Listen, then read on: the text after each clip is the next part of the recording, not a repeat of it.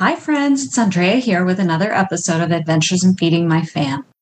Here's what I see more often than not a well intending woman who decides, again, that they are going to lose weight once and for all. She talks to a bunch of her friends who give her advice. She decides on the newest, trendiest meal plan. She purchases a whole slew of vegetables and healthy foods at the store. And she tells herself this time it will be different. This woman typically starts out strong, but unfortunately, the diet doesn't last. Sound familiar? I'm sure it does to many of us. But how should this woman, which in many cases is just like all of us, go about things differently instead? That's what we're going to talk about today. Before we dive into the episode, I want to tell you about a group coaching program I'm offering called Stop Counting Calories, Lose the Weight, Expand Your Life, and Never Diet Again. This is a 10 week long group program, and you'll get the tools you need to eliminate the food rules, trust yourself with making healthy food decisions, and most importantly, be kinder to yourself. I've taken all of my years as an experienced registered dietitian, where I usually work one on one with women. And I've created a group dynamic that supports women to not only meet their weight loss and health goals, but to rid themselves of the constant work, like with a capital W O R K, all the work of dieting and the guilt that comes when we think we don't follow our plan perfectly. And get rid of that feeling of failure and shed the weight that we want to lose.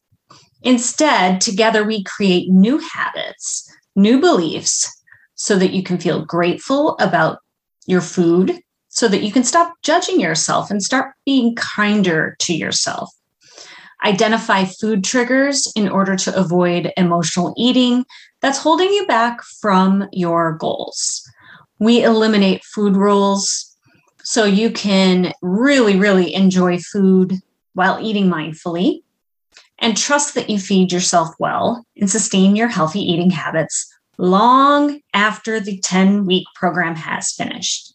And also, you'll experience lasting weight loss so that you can feel better, have more energy, and be the ultimate good food role model for your children.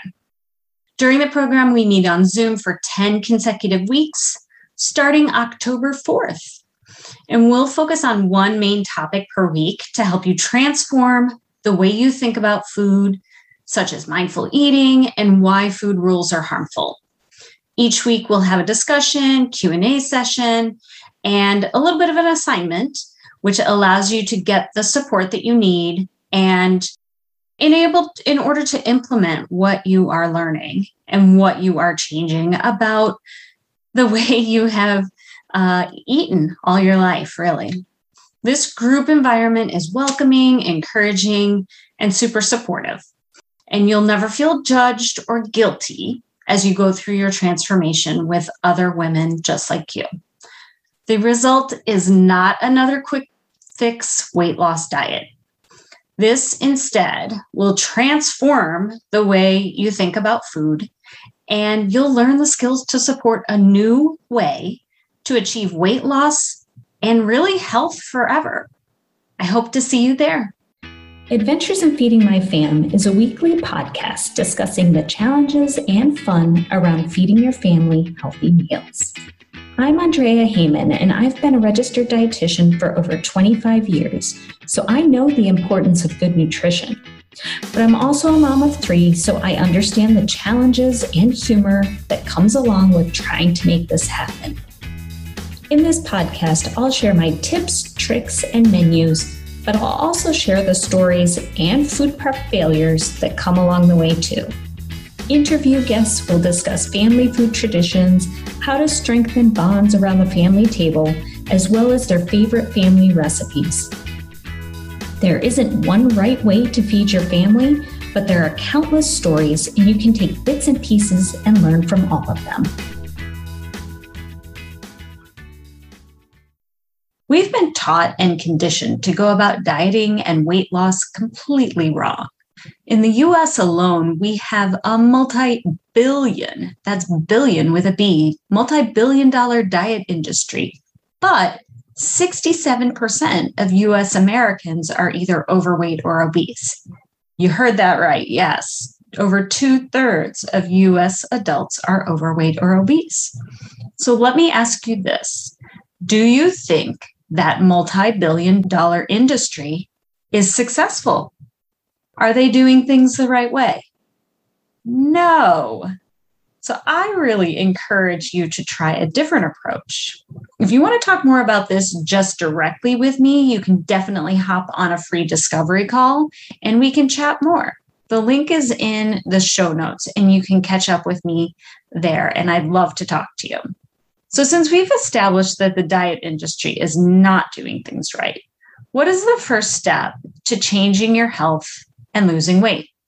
I'm going to throw this out there, but I suggest that we try something completely different. And I'm guessing that most of you have never thought of this or really considered. The number one step to losing weight for good is getting your mind right, getting that mindset right. What does every successful person have in common that has helped them get where they are today? It's not money or the right diet, it is their mindset. They don't let negative experiences and events beyond their control affect their state of mind. Learning how to change your mindset is essential for diet success. Positive thinking is associated with greater happiness, decreased anxiety, and improved health for sure. And that is key and critical on the journey to achieve your goals. So, here are four ways to help you change your mindset so that you can lose weight, that weight that you've been wanting to lose for ages. So, number one, challenge your limiting beliefs. Nearly everyone holds on to limiting beliefs and they prevent them from realizing their, their goals, their weight loss goals. Those who are able to challenge and overcome them go on to achieve their goals. Those who don't continue to live in the negative patterns, and they often don't even realize it. Limiting beliefs are the stories we tell ourselves about who we really are, whether we are someone who can never lose weight, or we're just big boned, or we're really undeserving of success, or we can't do it, those are often the limiting beliefs I hear about weight loss, and they really aren't true. And they can be replaced with empowering beliefs. And by rebuilding a positive set of habits and beliefs, that is how you reach new levels of success. Number two, face your fears. So, some of the biggest things that prevent us from losing weight once and for all is because we are afraid. Particularly, we are afraid of failure. You might be saying, uh, Andrea, I am not afraid of losing weight. But oftentimes, our identity is ingrained in a certain body shape or a different image. And the thought of losing weight might be scary and that it could kind of change the dynamic in your family. It might change the dynamic with your spouse.